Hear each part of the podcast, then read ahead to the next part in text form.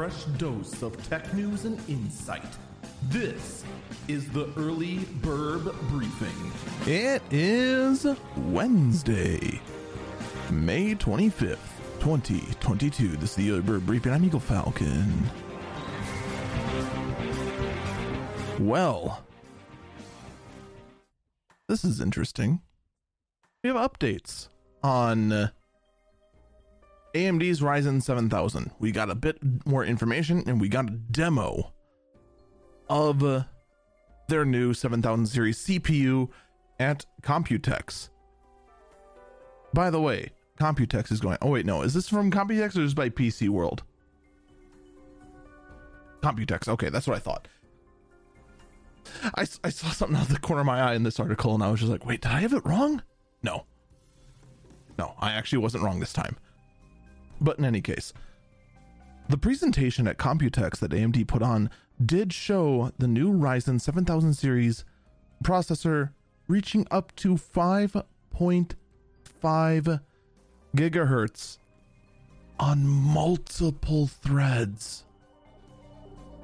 To put that in perspective, currently the highest peak turbo that Intel can do is currently 5.5 gigahertz. And AMD is getting it on multiple cores on this new updated chip. Like, just let that kind of sink in.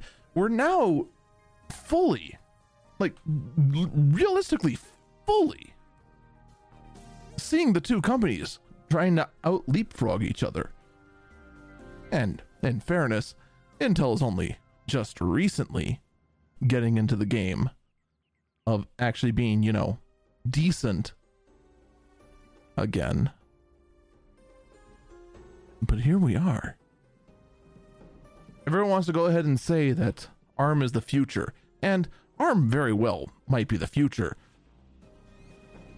Performance per watt, ARM is absolutely king, and it's also the one area where the new Mac, the new Macs excel performance per watt.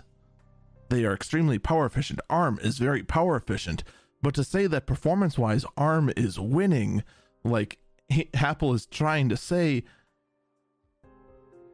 they're not winning on performance now. And the future for AMD and Intel for performance looks much, much much brighter. x86 ain't dead yet. And you know what? We'll just have to wait and see what's coming up next.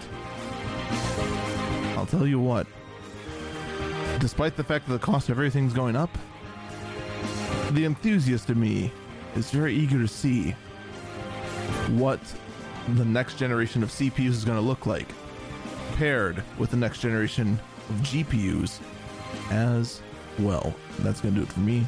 Stay safe and stay healthy.